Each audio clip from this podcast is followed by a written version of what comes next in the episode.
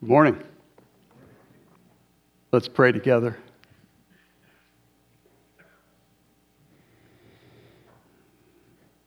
Father, to you be all glory. In wisdom, you created the world, the universe. In wisdom, you have called us to your Son, not through any wisdom of man, but through your own wisdom.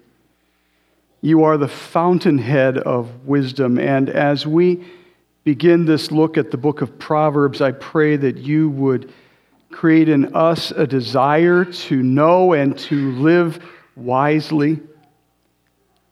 And Father, I, I, just pray that as we look to your word right now, that you would speak to us. Let us be attentive to you and eager to put your word into action in our lives. In Jesus' name, amen.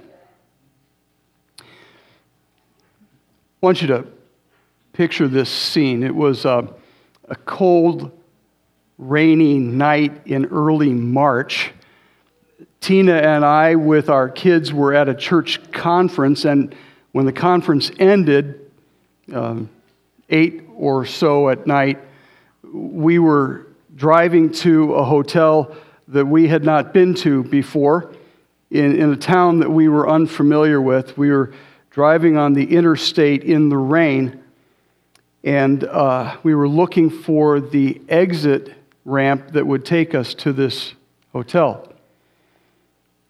Kind of looking between the wipers, looking through the rain, and all of a sudden there was the exit sign, and in a split second, I decided we could make it.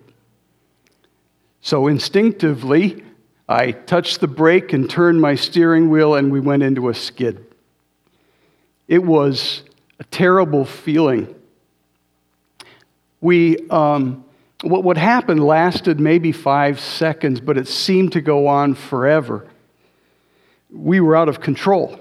I corrected for the skid, but the back end of the car came around and skidded the other way twice more that correction, that overcorrection, and, and another skid. And all the while, the exit ramp was bending, and we were getting closer to the edge. Finally, we were sideways, and I heard the thump of a reflector post that let me know that we were right on the edge. And thankfully, the car stopped at that point.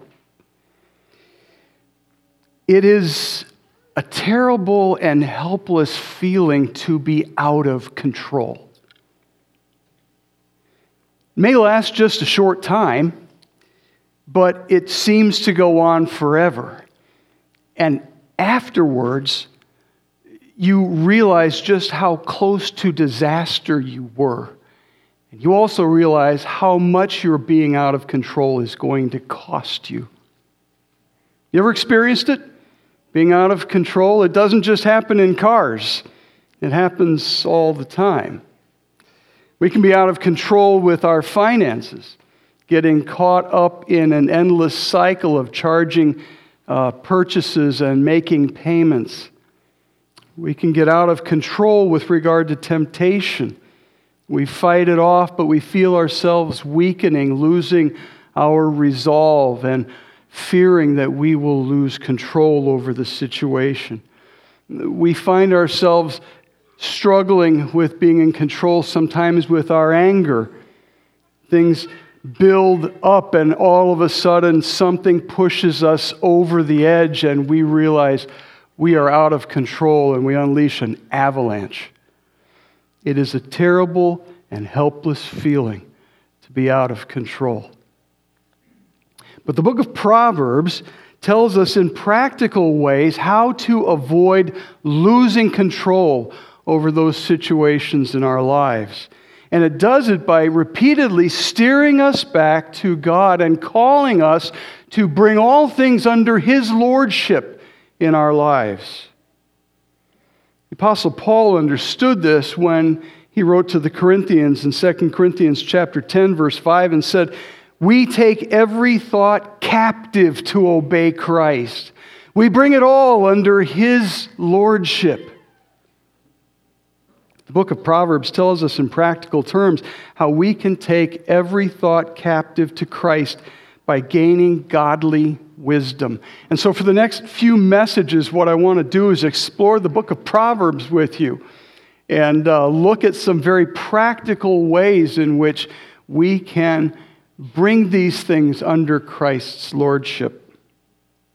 Let me set the stage really briefly by describing what Proverbs are, what Proverbs aren't, and what Proverbs are intended to do for us. A proverb is a special type of literature. It is different from biblical narrative. It is different from biblical poetry. It is different from biblical prophecy. It is different from gospel. Uh, it sort of stands alone as wisdom literature. And it's not hard to tell apart from other forms of literature. Typically, a proverb has four characteristics. First, it's brief, very brief. Let's just take, for instance, a, a non biblical proverb that I think is probably going to be familiar to all of us. In fact, if I start it, you can finish it. You ready? Like father, like son. Uh, very simple. Four words. It could fill a book, right? That, that concept. It's probably filled a lot of books. But it comes down to four very simple words, and because that, it's memorable. Um, Proverbs rarely get beyond 25 words. Once they're beyond 25 words, they start looking like parables instead. Um, but Proverbs try to express maximum wisdom with minimum number of words. And that makes it very easy to hang on to. Second, it's concrete. Uh, like father, like son. Very concrete. You picture a man, you picture his son. It's a very concrete sort of image.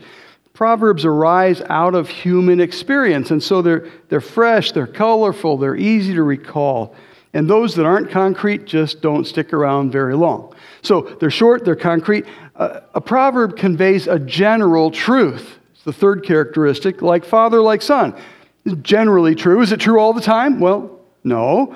But it generally holds true. Fathers and son generally have similarities, right? Uh, they may look alike. Their physical resemblance may be similar. They may have similar temperament. Uh, they may have similar behaviors. So it generally holds true. But we all probably know people who thankfully are nothing like their father. Uh, what, when a son is, is not like his father, does it make the proverb wrong? No. No, Proverbs are generalizations drawn from experience, and they're bound to have exceptions. But most of the time, they ring true, and they ring true often enough that sometimes the exception proves the rule, right? When you see a kid acting very differently from his father, you say, What? Whose kid is this, right? Because, like father, like son, generally holds. Fourth characteristic is a proverb can be applied in a number of situations, number of different situations. And so, take that little non biblical proverb, like father, like son, that applies to other relationships as well that, that have similarities to the family relationship of a parent and a child. So we might say, like coach, like athlete, uh, like pastor, like congregation, um, like teacher, like pupil. And so those things uh, are applications of that same proverb. Like father, like son says something true of each of those. So a proverb is a short statement that expresses a general truth through a specific example. Let me tell you a couple of things a proverb is not. First of all, a proverb is not a commandment.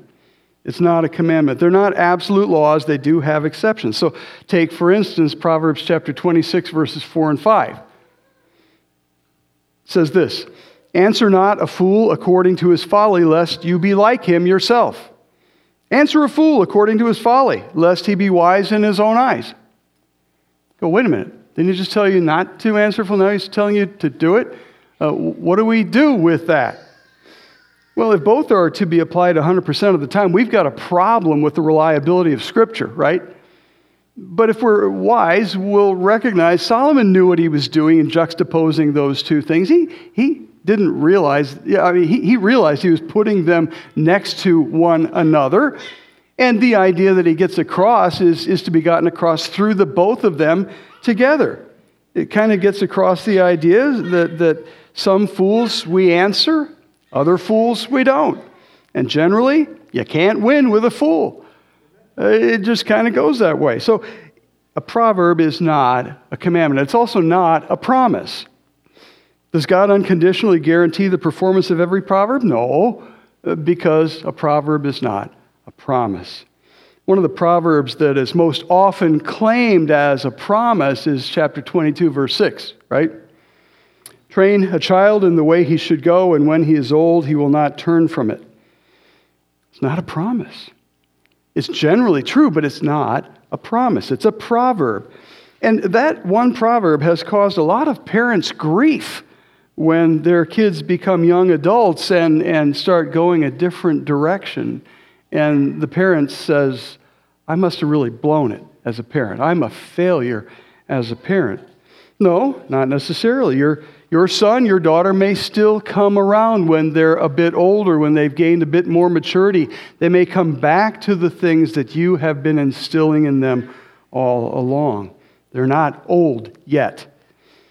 Then again, they may not, because a proverb is not a promise.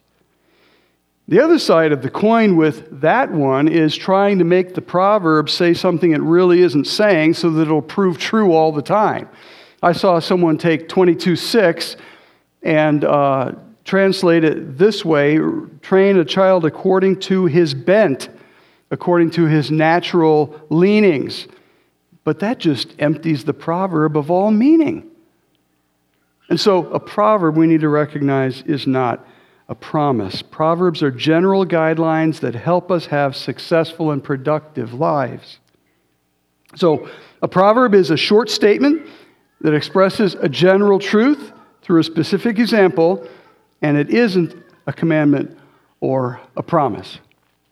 Over the next few weeks, what we're going to do is we're going to look at some vignettes through the book of Proverbs that show us how to bring different aspects of our lives under the lordship of Christ as we take every thought captive to obey Christ.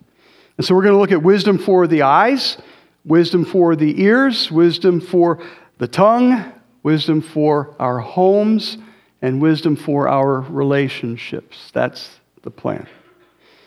The first thing, though, that we need to do is to come to grips with a basic distinction that runs all the way through the book of Proverbs. It is the distinction between the wise man and the fool.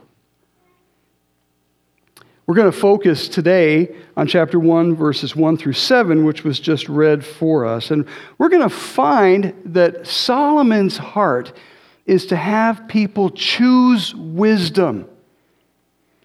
And that, in essence, is the purpose of the book to get us to choose wisdom. So we're going to look at the first six verses now and, and see how Solomon gets across several things he has in mind that he wants to help us gain as we understand Proverbs. The first we find in verse 2 uh, Proverbs will help us gain perspective. It'll help us gain perspective. It says, to know wisdom and instruction. That word instruction in other translations is rendered discipline. And uh, the Hebrew word implies discipline or correction. So it's not just instruction in terms of gaining knowledge, understanding facts, but in terms of steering our lives. Um, and so uh, think about a time when you were being disciplined in your own life. Did you like it? Was it a good time? Uh, probably not. But did you gain from it? That's the question. We gain from those things. The author of Hebrews tells us in chapter 12, verse 11, that all discipline is painful at the moment, but in time will yield the peaceful fruit of righteousness in our lives. It shapes us as we come under godly discipline. And wisdom and discipline are often coupled in Proverbs. We get God's perspective on life through those things. And so Proverbs helps us gain perspective. Another thing that it helps us to gain is common sense. When I was in college, I worked on a farm one summer, and the farm manager had it in his mind that college kids had a lot of book learning, but not a lick of common sense. And he tried every day to prove that through me. And so he would set me up with situations and say, get this done, and not give me a clue of how to do it. And when I would falter, he would go, College kids, you got all this book learning, but you got not a lick of common sense, you know. Um, and so Proverbs can help us gain insight. Verse 2 to understand words of insight. In other words, to be able to see into things, uh, to, to gain an aha moment, to gain some common sense. It's intended to get us beyond surface appearances in order to grasp what's really going on. Someone once said the average person has five senses uh, sight, smell, taste, touch, and hearing. And the above average person has two more horse and common. And uh, the book of Proverbs helps us gain on those latter two horse sense and common sense. Uh, verse 3 gives us another thing that Proverbs can help us gain, and that is godliness. Uh, to receive instruction in wise dealing, in righteousness, justice, and equity. Uh, what we're talking about here is an overall lifestyle, application of common sense, actually living out what we know to be true. It's possible to know a lot of things and not be wise, isn't it? It's possible to know a lot of theology and be devoid of the fruit of the Spirit, isn't it? Uh, we need to live out our faith, and Proverbs can help us do that. It'll help us gain godliness. A fourth thing that it can help us to do is to gain the ability to set out plans, planning ability. Verse 4 to give prudence to the simple knowledge and discretion to the youth. Uh, what we're talking about here is the ability to project plans, to be purposeful, to know where you're going and why, and how to get there. Planning ability. A fifth thing is to recognize truth. Um, verse 5 let the wise hear and increase in learning. This idea of increasing in learning is, is increasing in our ability to recognize the truth. Where do we find truth? There is wisdom in looking at the source of truth. It helps us to live under God's authority. A sixth thing that Proverbs can help us gain is guidance. Verse 5 as well, to give guidance. We all encounter crossroads moments in our lives, and we recognize that which road we take at that moment is going to end us up in a very different place than if we'd taken the other road. Crossroads moments. Uh, one of those in my life was where to go to college. We lived in Colorado. I almost went to Colorado State. Uh, instead, I went to Wheaton College. I met my wife at Wheaton College. What if I'd gone to Colorado State? I wouldn't have met her, right? I mean, some of these crossroads moments, we, we recognize that which road we take is going to get us to a very different destination. Uh, another uh, one of those crossroads moments for me uh, was uh, trying to figure out who I wanted to invite on this journey through life with me. I dated a number of young ladies, and, and I uh, invited Tina to share that journey with me. I'm, I'm so very glad I did. Uh, these crossroads moments in life. What job do you say yes to, uh, knowing that your, your career direction is going to be a very different place if you say yes to a different job? So, Proverbs helps us gain guidance by allowing us to be immersed in godly wisdom. We recognize and know the will of God. One last one that Proverbs can help us to gain is understanding. Verse 6 to understand Proverbs, parables, words of wisdom, riddles. So, as we expose ourselves to wisdom literature, we come to understand how to unlock it We understand how a proverb works. We understand parables and words of wisdom.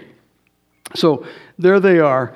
Solomon's telling us in these first six verses what he wants us to get out of his book perspective, common sense, godliness, planning, truth, guidance, and understanding. In other words, God's word isn't about facts to be learned, but truth to be lived. And Proverbs will help us live it out. So, Solomon states these seven purposes for his book, but what's important is what those things point to. All seven of those purposes have to do with gaining wisdom in our life. Take a look at verse 7 now. The fear of the Lord is the beginning of knowledge. Fools despise wisdom and instruction or discipline. So Solomon in verse 7 uh, reaffirms that the fear of the Lord is the foundation of all of this. We want to bring all of our life under the lordship of Christ. And in verse 7, he also introduces a different character. He introduces to us the fool. As we look at the book of Proverbs, we're going to see that people move toward either wisdom or folly every day of our lives through countless small choices that we make. Every day we choose wisdom or folly. Every day we choose to be the wise man or the fool. Today, what we're going to do is we're going to look at how this plays out in the lives of four people that we either are or are becoming. We either are or are becoming one of four people. And they show us a path that we all end up walking, governed by these choices we make on a daily basis. And the first person we want to look at is described by a single word, and that word is simple. Take a look at verse 4. To give prudence to the simple. The simple. It's a fairly neutral term. It means one who is inexperienced. In fact, that is how the, the CSB, the Christian Standard Bible, translates it all the way through Proverbs. Inexperienced, simple, inexperienced. And so, if someone is inexperienced, he's going to be easily led, uh, gullible, naive, immature, irresponsible at times, sometimes even aimless the simple person doesn't know what he doesn't know. It's not a bad person. It's a person who could certainly gain wisdom, but he hasn't just he just hasn't thought much about it. He's not thinking long range yet. He's not thinking about consequences. He's just kind of bumping along through life, enjoying it as it comes day by day. You know anybody like that? just kind of bumping along through life, not thinking very much about consequences, not thinking very much about the future. It's where we all start out. If you were to do a little word search, pull up Blue Letter Bible on, on your computer, and uh, type in simple if you're using the ESV. Uh, if you're using the CSB, uh, type in inexperienced take a look at the places where this word shows up, and you're likely to conclude after all of that, yep, that was me back when. That describes me pretty well back in the day. I, I know it described me back in the day, and I'm so very thankful that God spared me some of the consequences of the dumb things I did back then. Maybe uh, you'd look at those things and say, Yep, that's me now It's where we all start out. And we're vulnerable there. There are people that we will see in the book of Proverbs who prey upon the simple, the inexperienced. In chapter 1, verse 10, we find that the simple are vulnerable to bad actors who want to pull them in. In chapter 7, verse 7, we find that the simple, the inexperienced, are vulnerable to seduction and the reason is the simple just don't know to stay away from dangers like those. They haven't experienced those things before, and so they're likely to fall for things that look good in the moment. That's why there is so much emphasis in the book of Proverbs on respecting and listening to our elders. These are people who have experienced some of the things that we're facing and who have learned how to spot the dangers. And so we can spare ourselves a lot of misery if we will listen to the people who are further down the road than we are. One of the things I try to impress upon young couples that I marry is the need to find a mentor couple. Why? Because when they run into challenges, they can talk to someone who's experienced some of those challenges. Have you worked through this? Oh, yeah, let me tell you how we did that. And so, this idea of listening to those who've gone before us is important. So, we all start out simple, we all start out inexperienced, but we inevitably come to a fork in the road. And that intersection makes us choose between wisdom and folly. So, we're all kind of coming along as the simple, and then we come to this fork. We will choose wisdom or we will choose folly. It's not a one time decision either. Every day brings us the opportunity to choose wisdom and folly. And every day, as we do, it will confirm us in one direction or the other, because direction determines destination. If I were to set my eyes on uh, the foyer and head in that direction, I'm not going to end up in the baptistry, right? Direction determines destination. And so uh, we need to recognize that we choose our direction daily. In chapter 9, flip over to chapter 9. Let me just show you something there. In chapter 9, we find wisdom and folly. Uh, it's one of those intersection moments, fork in the road moments. Wisdom and folly are both calling out to the same person. Guess who they're both calling out to? The simple, the inexperienced, that person who is just coming along toward that fork in the road. Look at uh, chapter 9, verse 1. Wisdom has built her house. She has hewn her seven pillars. She has, slaughtered, has slaughtered her beasts. She has mixed her wine. She has also set her table. Wonderful setting, right? She has sent out her young women to call from the highest places in the town. And who's she calling to? Look at verse 4. Whoever is simple, let him turn in here. Wisdom invites the simple to take that fork in the road. But look over at verse 13. The woman folly is loud. She is seductive and knows nothing. She sits at the door of her house she takes a seat on the highest places of the town, calling out to those who pass by, who are going straight on their way. Look at verse 16. Same thing. Whoever is simple, let him turn in here. So both are calling to the simple. We choose which response we'll make. So the next person we want to consider is what Solomon calls the wise, the wise man. Look at verse 5, chapter 1. Let the wise hear and increase in learning. First thing the wise do is listen. They don't assume they have all the knowledge they need. They look for godly counsel. They listen to those who are more experienced, and they gain from the experience of those who've gone before them. The wise person knows what he doesn't know. He's willing to listen to others who have more experience. We need to understand in the book of Proverbs that being wise isn't just an intellectual thing. In fact, it's not even mainly an intellectual thing, it is more a practiced thing. Wisdom in Proverbs is something you gain through practice of godliness. Just like getting good at a sport you get good through practice. Just like getting good at playing an instrument, you get good through practice. And so we get good at wisdom through practice. And that's what spiritual disciplines can do for us. One of those disciplines is saturating ourselves in God's Word.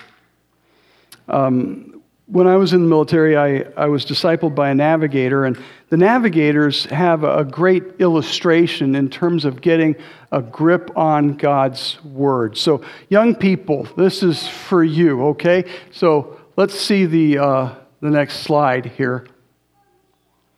So, what's it take to get a good grip on God's word? Okay, young people, hold up, hold up a hand. Hold up a hand. How many fingers do you see?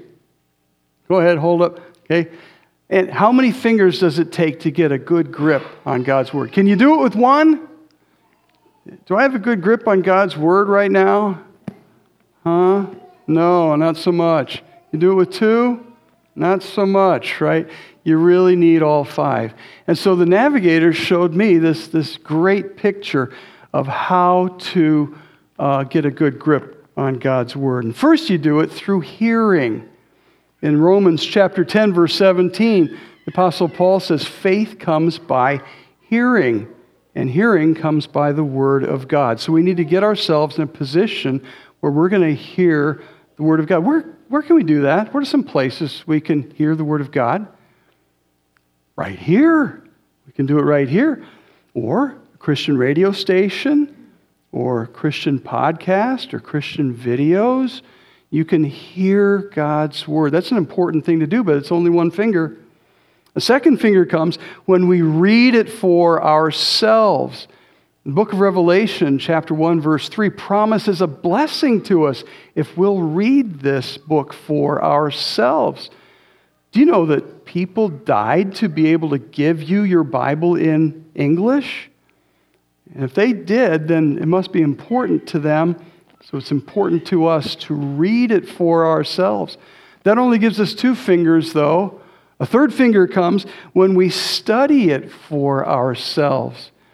And uh, in uh, the book of Acts, chapter 17, we read about the Berean Christians who it says were more noble than the others because they studied God's word to see if what the Apostle Paul was saying is really true.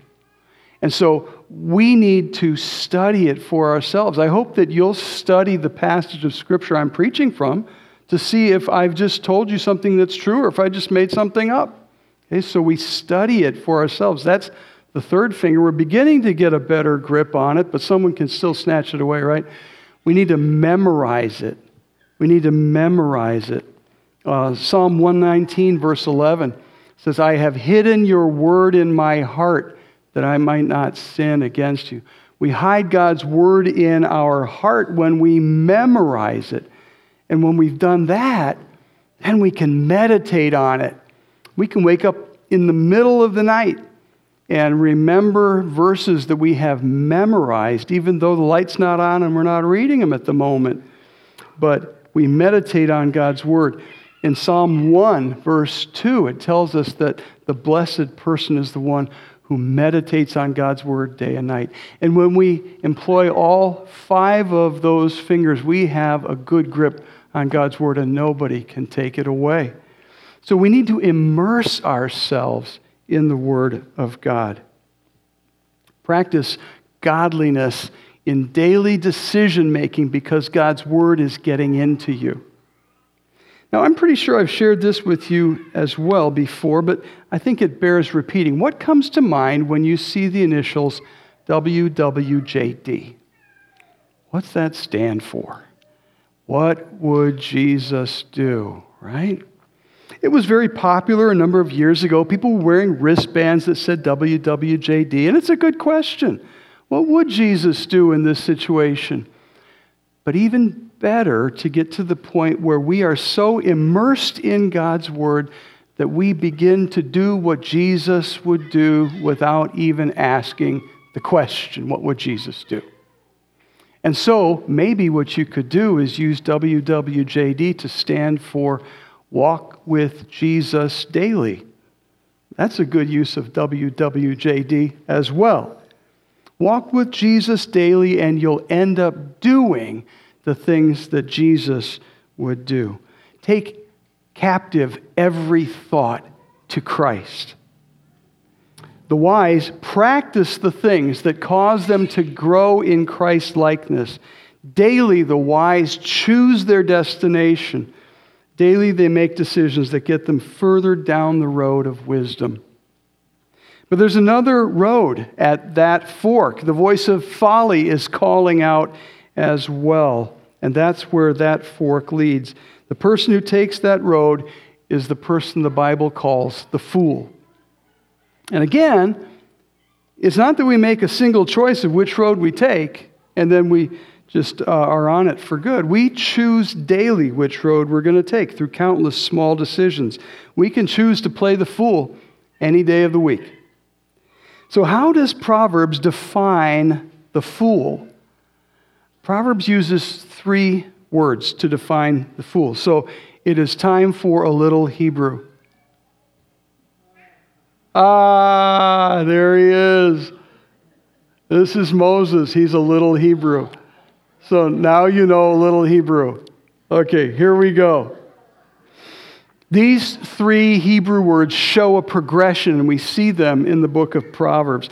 You can go from one to the other. They all show up in chapter 17. So turn over to chapter 17 for just a little bit here as I kind of lay out these three people. The first is the Kasil, and he shows up in verse 10. Verse 10 A rebuke goes deeper into a man of understanding than a hundred blows into a fool, into a kasil type of fool. This is the most commonly used word for fool in the book of Proverbs. This is sort of your garden variety fool. Uh, the person who has no appetite for gaining wisdom because he thinks he already has it, doesn't want to listen. Um, and so uh, he will not listen to a rebuke, verse 10. A rebuke is good for someone who is wise, but not for a Kasil. Uh, this person is self confident, has lots of opinions, shares them freely, sometimes mistaken, but never in doubt. Um, that's the Kasil. Second word that is used for fool is the ewil, and we find that in verse 28. Even a fool, and ewil, who keeps silent is considered wise. When he closes his lips, he is deemed intelligent. Read between the lines. Keep your mouth shut, right? Don't be so eager to speak. The Ewil is not only not interested in gaining wisdom, but he'll argue with you if you try to help him, if you try to give him some godly counsel. And the author here is basically saying if only he would shut his mouth and listen, people would just think he's wise. So the Kasil loves to air his opinions. The Ewil will shut you down if you try to offer advice to him. But there's one more, and that is the Nabal. Uh, we find it in verse 7. The Nabal. Fine speech is not becoming to a fool, the Nabal. Uh, the Nabal is one who literally has arrogant lips. In other words, he's a big talker. Big talker. Talks big. Uh, so he is all that the Kasil is, all that the Ewil is, but besides that, he is bombastic. Does that word Nabal look at all familiar? You seen that word before? Like in a name, Abigail's husband in 1 Samuel chapter 25. Abigail tells David he is just like his name. He's a fool. Nabal, we know him as. Um, he was the guy who refused to feed David and his mighty men and almost got himself killed because of it. So that's Nabal, the fool, the big talker. You wonder what his parents were thinking when they named him. Huh? Yeah. This is my son, Knucklehead, you know. It, it, occurs to me, though, that maybe he had a regular name and maybe he earned this one. Might well have been his nickname. He earned it himself. But daily, we stand at that fork in the road and we choose the way of wisdom or the way of folly. We do it by the small decisions that we make. We all start out simple, we all start out inexperienced. And if we choose folly, what we're going to do is we're going to progress through those three words and come to a place we never wanted to get to, where our hearts have become hardened and we've grown cynical of the ways of God. It's what the Bible calls the scoffer. The scoffer. If you look at chapter 9, verse 7, you see the scoffer. It says, Whoever corrects a scoffer gets himself abuse. Uh, the scoffer is so set in his ways against the ways of God, he'll abuse you if you try to correct him. The scoffer is the master of the put down. He's the one who will tear others down to make himself look good. He is the one who will mock the ways of God. And it's where continuing in the ways of the fool will eventually get a person. So, four people that we either are or are becoming the simple, the wise, the fool, or the scoffer. You see yourself in any of those four? I recognize that I am capable of behaving like any one of those four on any given day or in any given situation. Daily, I choose responses that show me to be one of those four things. And the more I choose one, the more I become that person. And the same is true for all of us. How do we regularly choose the way of wisdom? It, it comes down to a basic response to the call of God in our lives. God calls us. How are we responding to his call? He calls us to salvation. He offers the free gift of salvation to us. Have we responded to that gift? Have, have we received that gift for ourselves? Have we recognized what fools we have been that we need the wisdom of God in His plan of salvation? We need to respond to what Jesus did for us in paying for our folly, in paying for our sin on the cross. Have you done that? If you haven't done that, you can do it before you leave. I want to encourage you to do that. And I'd be happy to talk with you uh, here this morning about that. And once we've done that, we need to continue to respond to the call of God and bring all things under the lordship of Christ. It is difficult to separate Jesus as Savior from Jesus as Lord. Uh, I, I, I think you really can't. You may not have opportunity to live long once you have received Him as Savior, but don't think you can separate His lordship over your life, His claim over your life, from the salvation that He has won for you. He has brought you to Himself to live a life that reflects Him, that honors and glorifies Him. Walk with Jesus daily.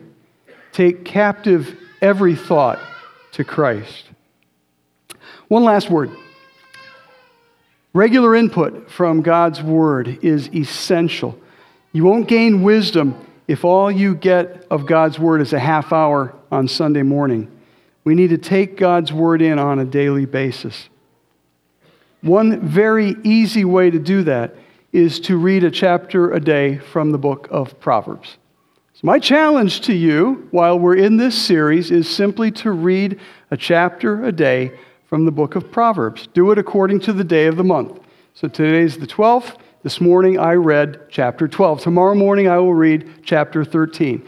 When you get done with a month of that, you will have read the whole book of Proverbs. Maybe you'll want to pick up a different translation and try it in a different one next month, but just keep doing it. I've been doing it now for a number of years and just so appreciating the things that I see each time I go through the book of Proverbs. I want to encourage you to do that. What happens over time when we do? Uh, we saturate ourselves in God's Word. We come to think like He thinks, to desire the things that He desires, to stay away from the things that break His heart. And the key is saturation. We won't get there just sitting here in the sanctuary one hour every Sunday morning, if we want to be wise, if we want to grow in Christ likeness, if we want to gain control over the circumstances, the situations in our lives, we need to saturate ourselves in the Word of God daily. So take me up on the challenge one chapter a day until we're done with this series in Proverbs. Who knows? It may become a lifelong habit for you as well. Pray with me, will you? Father, thank you for the wisdom that you have given us in your word. Help us to cherish it. Help us to treasure it. Help us to expose ourselves to it through hearing, through reading, through studying, through memorizing it, through meditating on it, that we may gain in wisdom, walk with Jesus daily, and bring all things in our lives under his lordship. In his name we pray. Amen.